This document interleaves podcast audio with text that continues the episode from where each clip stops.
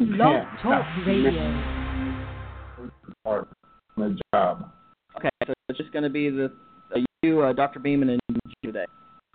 Right. My Beaman she couldn't connect. I don't know why. Uh, she's Oh, Oh, good. Ah, I made okay. Excellent. your calls in St. Kevin's.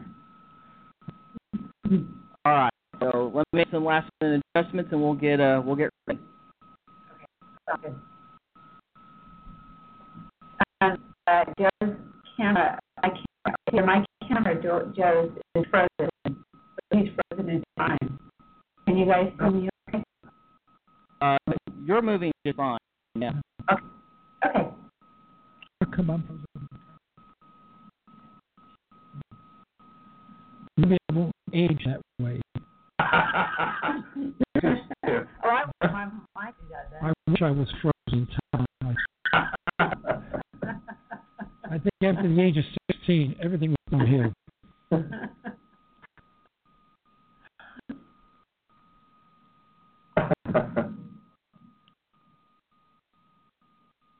Now what?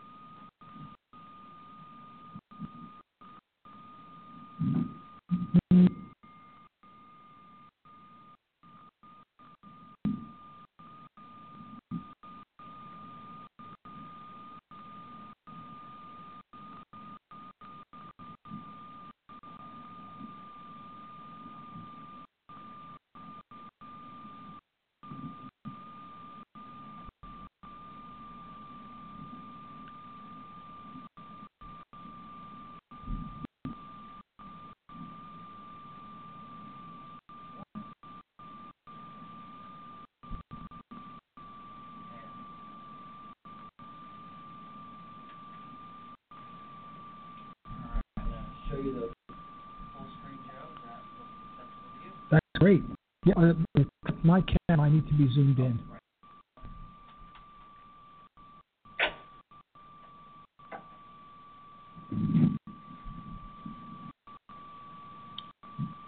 There you go.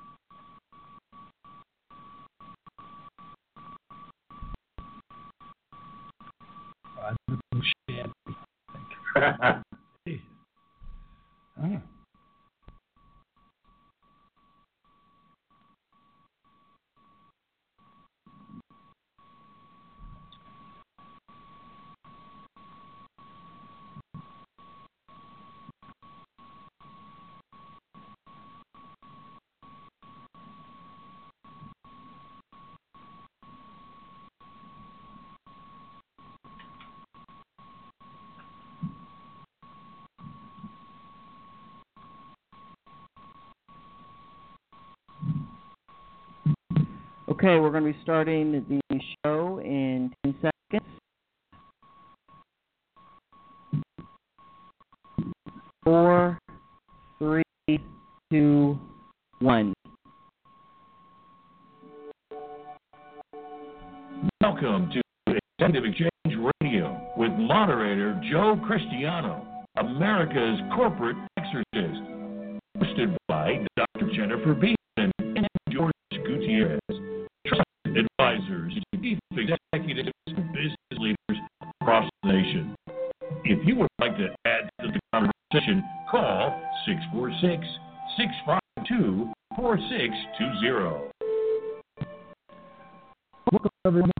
edition of Executive Exchange Radio. I'm your moderator, Joe Cristiano.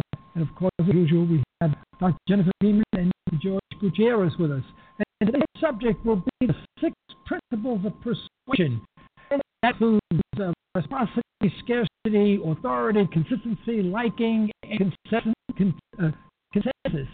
Uh, George and Dr. Jennifer, welcome back, I guess. I should, I should your radio station. Okay. Well, you know, when, when, when you sent me the email and mentioned you want to talk about persuasion, I thought if my wife is the expert in this field, she should be the moderator. Let me just give you a very small example. For example, my wife, say, in the evening would say, "Hey, would you please throw out the garbage? I "Oh, what happens if I don't? She said, you're going to wake up in the morning. Now, that persuasion? All right? Is, is that is what we're talking about here, or we're talking about different principles? I, I don't know. I, I, I think that I don't know where we're going to take that particular approach. you know, the neighborhood I belong, I, I grew up in, you know, that's what people were persuaded. My Uncle Louis was an expert in that field, you know. Was a nice guy. He always talked about common, common brains. You never knew how, you, you know, if you did what he said. You know, I'm sure we're not talking about the same exact thing in a business environment, but we're talking about reciprocity.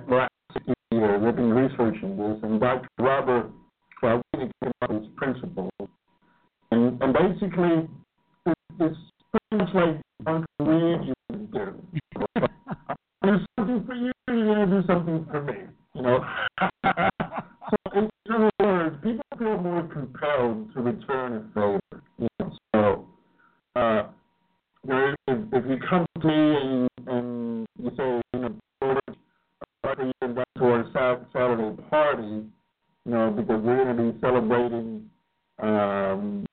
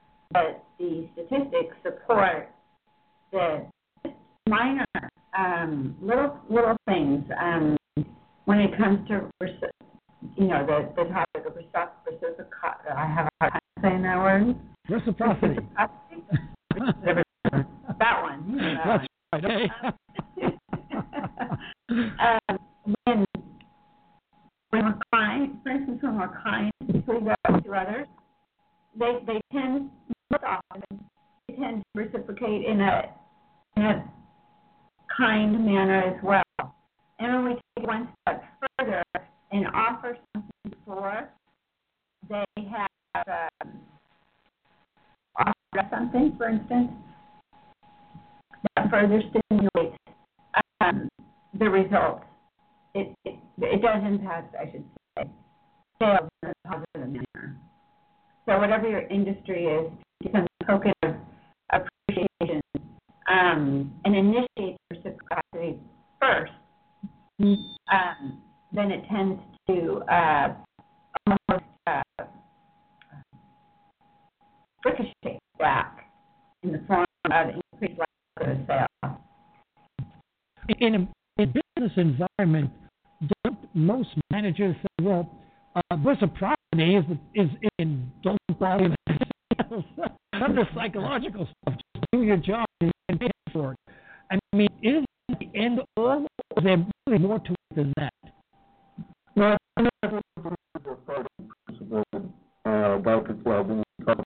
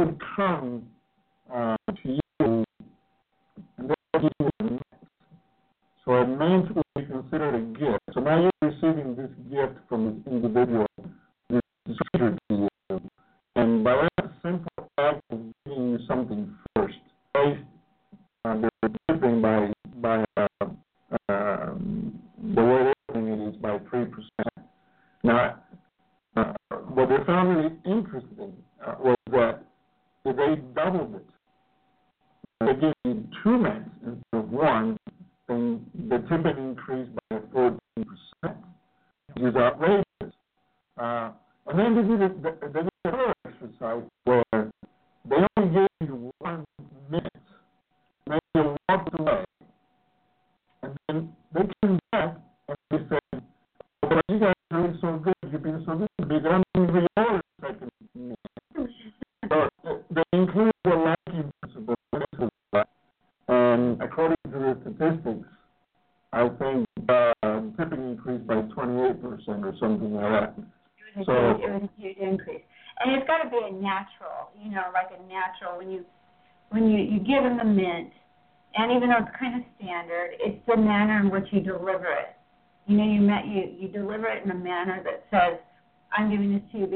really enjoyed serving you," and then you kind of walk away and say, "Oh, you know what? I've really enjoyed, you know, just um, helping you out, and you guys have been a with." let me give you another one or a couple more. And it, and you do it in a, and it's the manner in which it's delivered that I think also um, contributes to the to the spike in um, in sales or the ratio that that uh, George was alluding to. You know, I went to a restaurant very recently with my wife, and, and I had a uh, plate that had chips, you know, they had dips and some things on the plate. And I, I think there were like six chips on the plate. and and the manager came around, and, and I said, I, I only got a few chips. I mean, there was so few. I mean, it wasn't. Uh, I've had so few chips given to me at, at a restaurant. And he actually tried to explain to me that's all I was going to get. And it was the last time I at a. I'm not kidding you. And I was kind of surprised. I, you know, you would think that a, a strategy would be is give a person a few chips. When you deliver it, you say, you know, wait a minute, that's not enough. Go back and do some more. So you make the, the patron feel you're on their side and you're doing something for them special, you know? I I did the exact opposite. I could not believe it. I can't I can't believe it. They were huge, like little tortilla-sized chips. Oh, I mean, it's just, it's really a few. I mean, I've never had so few. Some places they give you boxes of chips. I mean, you, you know, it was just, it wasn't an inexpensive restaurant. Uh, I guess, um, middle of the road restaurant, very nice place. And uh, it, everything was so skimpy, and they almost wanted to argue with you on everything, you know. And I, I couldn't, I, I just couldn't believe it. But how do we apply this to the, to the workplace? when you have employees working in a off environment. How does the reciprocity work? I'm having a difficult time fitting that in. Well, I think it believes, I, um, I'm, I'm going to jump in real quick. I think it starts with leadership. I think everything points, always points back to leadership. So we need to model this with our, with our people. And when we're modeling it and we incorporate it in a culture of coaching and, just the culture of our, of our organization, um, we are teaching through by, well, for one, as part of their training and as part of how we want them to conduct business, but we also model it by doing it and treating them that way as well. I, if I was a manager and you told me that, I okay, Dr. Jennifer, how do I do that? It's the how that gets me. All right, I, I understand reciprocity because no one wants any uh, a one-sided relationship, and so how do we translate those words into action into something that they can um, they can model? So I think I think the response or the how to really is by being transactional. Okay. Okay. So so the way I look at that is um,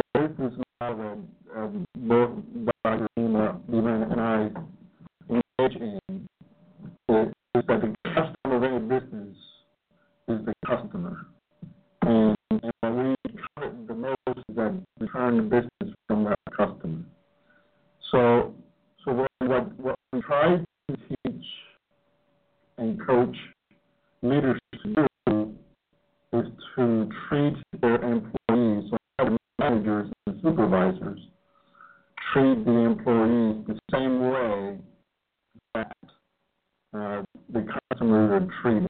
See, customers are very special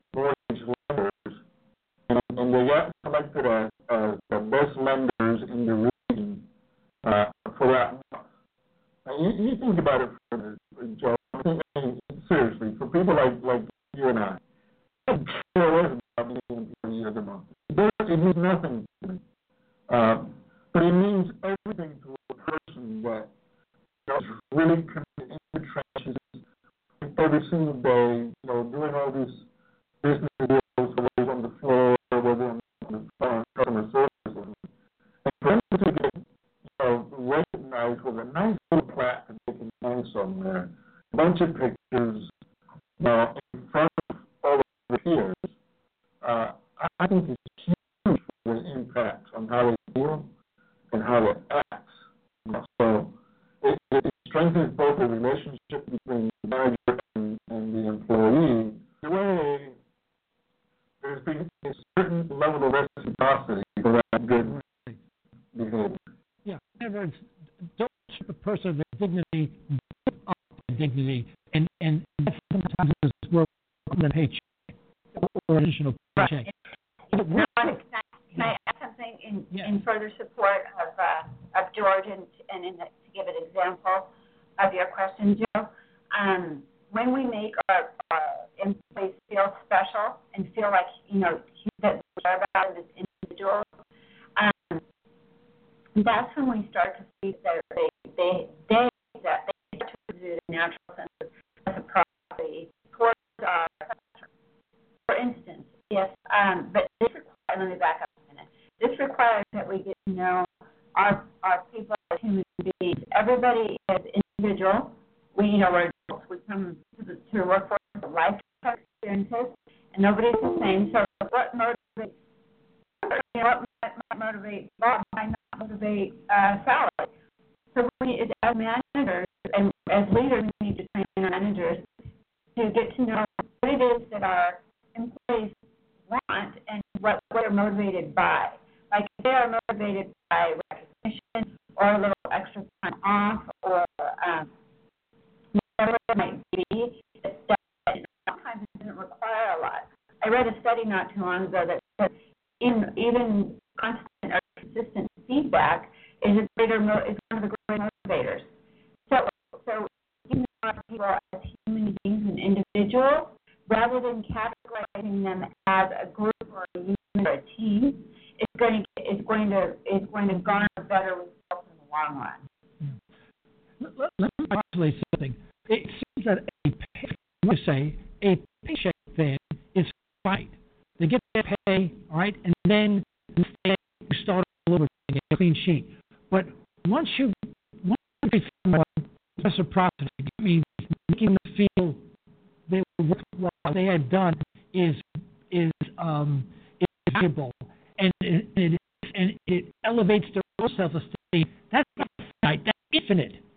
So that stays forever. It can be five years from now. You can say, you know, looking the show I ever had. You always, I would do anything for the etc.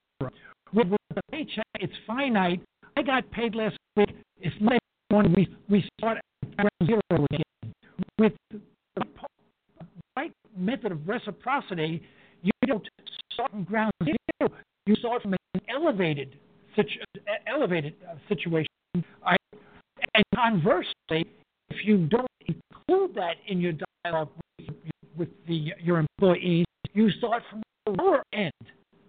Right. And then your paycheck. You have to rebuild it, you bring it back to ground zero again. Yeah. And that's got to be ten times better. I mean, Yeah. there's an. Quite frankly, never thought of this.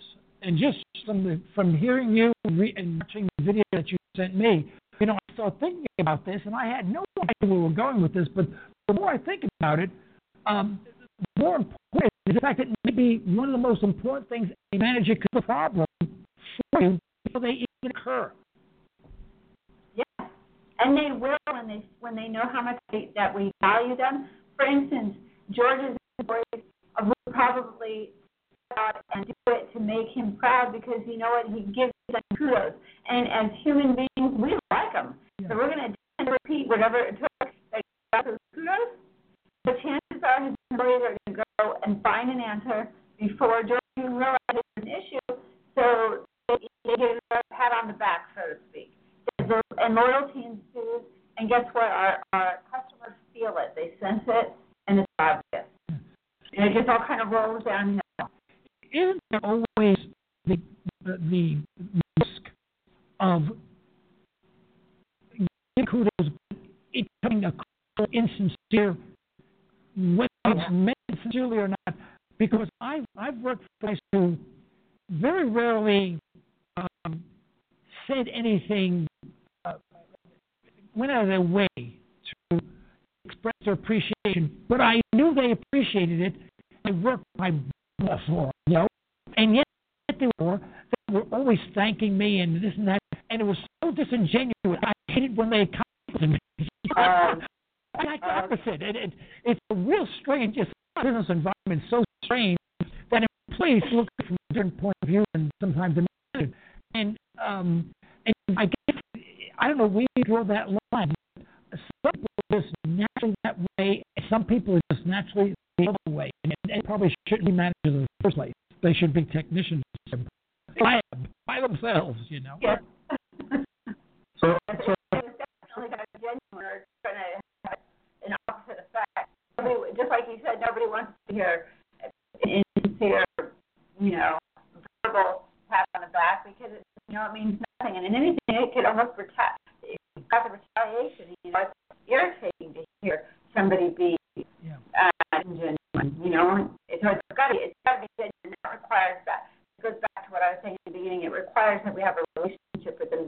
as individuals, and we know them as human. And, and it does require that our managers and our, and our leaders are flat. If they're not, if they're not, um, they might not be management material. They might have been promoted and promoted already better better off position other than where they just have land.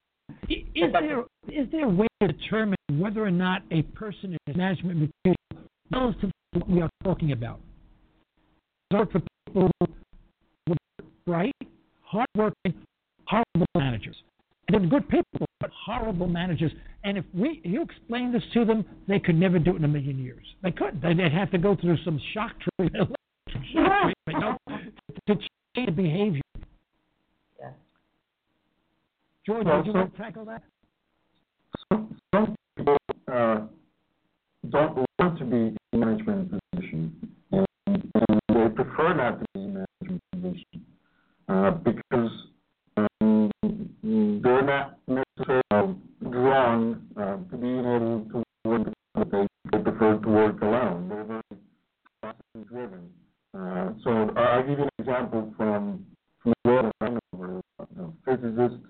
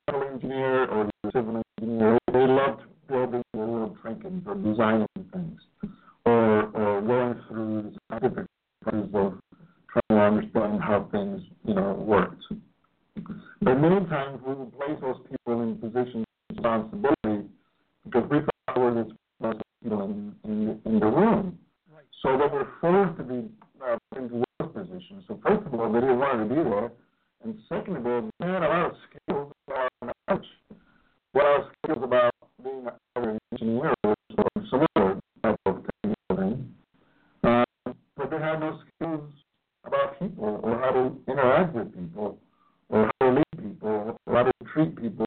We're hard to persuade people, which is why we're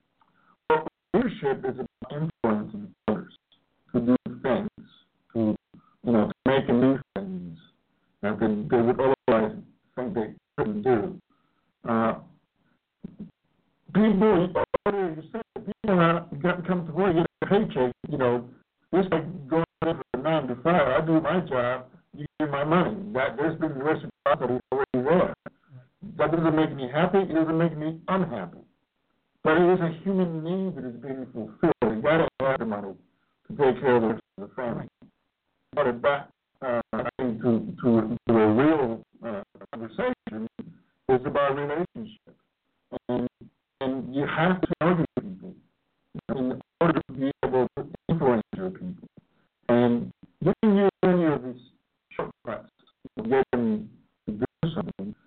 And they see us as shortcuts. Then they know you're not being genuine. You're not being genuine. You're just trying to get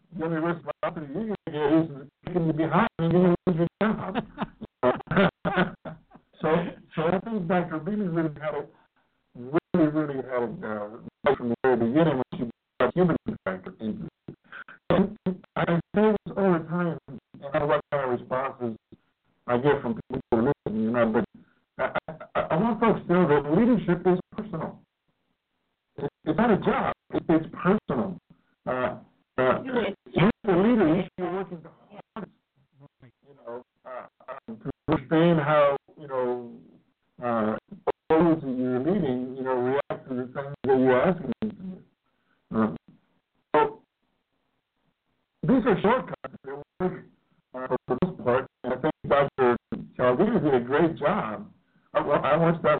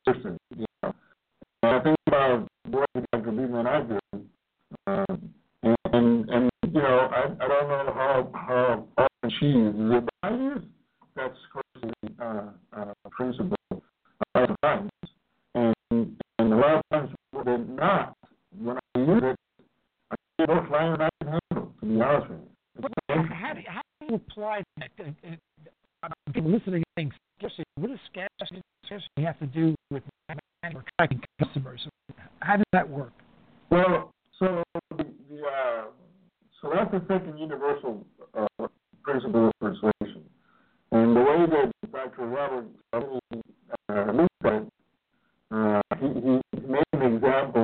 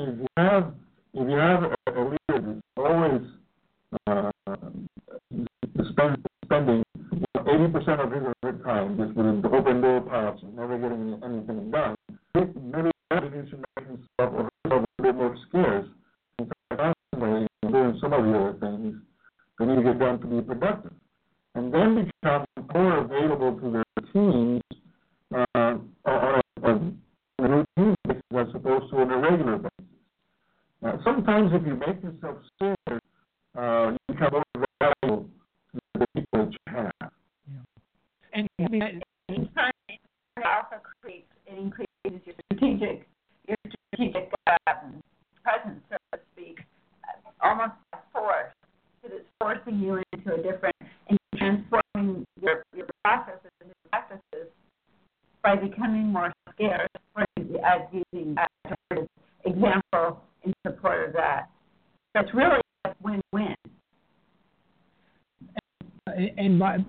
by by by doing that, you increase you increase the independence of the person working, so they don't feel like they're being um, uh, no one's being roughshod on them, and that they have the freedom to exercise their own talents, and they prove to whoever they report to that they can do the job even above and beyond what was expected. Is that part of it? That's absolutely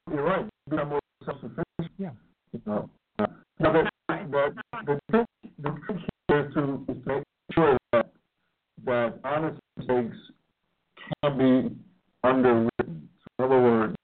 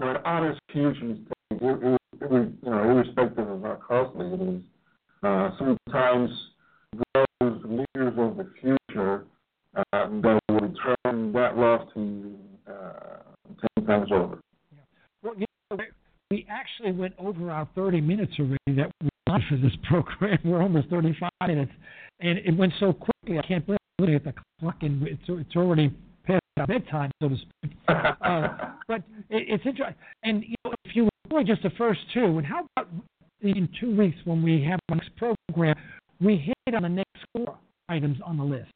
Would that be Got it. acceptable to you? I think some continuity. And I just want to make one comment, but if if they employ just those first two principles of the principles of persuasion, when the boss comes into the floor or to the workplace, people welcome the boss in. I want to see what I'm doing. I'm glad see him. I want him to notice how well I'm doing rather than, oh boy, here comes a boss. And really, you change the attitude of the entire workforce from one of a negative uh, disposition to one of a very positive disposition. It's fascinating that it seems that so many industries have it inside out and upside down. I'm glad we squared away the world today. The next program, we'll be talking about authority, consistency, liking, and consensus on our next program. Maybe we'll get to all three, maybe just get through two, but we look forward to it. Do you have any closing comments to make? No, I think like the business does. Damien, you have any closing comments? No, I'll, I'll, I'll do my best because I'll keep on talking. I enjoy this topic, so I'll stop. Okay, great. Your closing comments, please. No, like always, I appreciate the listening audience. I appreciate